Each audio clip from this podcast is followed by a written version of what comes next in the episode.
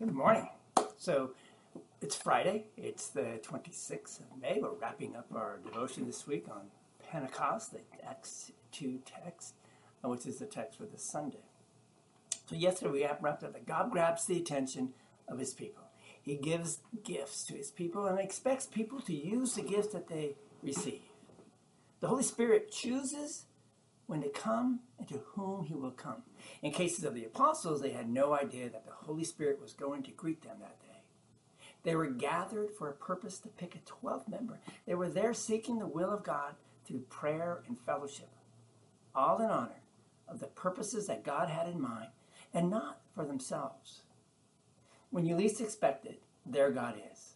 When you least expect it, He will show you His power to grab your attention when you least expect it, God will tap your heart and lead you in some certain direction. Some of you may be feeling the tap today. Listen to the Spirit. Others may have felt the tap in the past. Pay attention to where God leads you. Many of us will feel a gentle nudge in the future. Follow the example of the apostles and pray for guidance and follow God's lead. When our gifts are known and the need is apparent, there, God is waiting for us to act. When the tugs on our hearts pull us to places we've never been, there we discover new gifts, gifts that we never knew we had. Just as Matthias was chosen as a new apostle, we too may be pulled into roles we weren't expecting. Be ready to let God equip you to take on the challenges. God gives us the gifts. Some of us are good listeners. Others are good speakers. Some are talented musicians. Other tireless workers. All of us has a place in his kingdom. All of us has something to offer. All of us are God's children.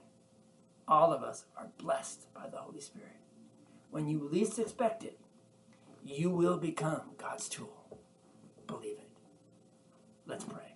Gracious Heavenly Father, empower us by your Holy Spirit. Guide us through this process. Tug us when we need to hear. Tug us when we need to listen. Tug us when we need to act.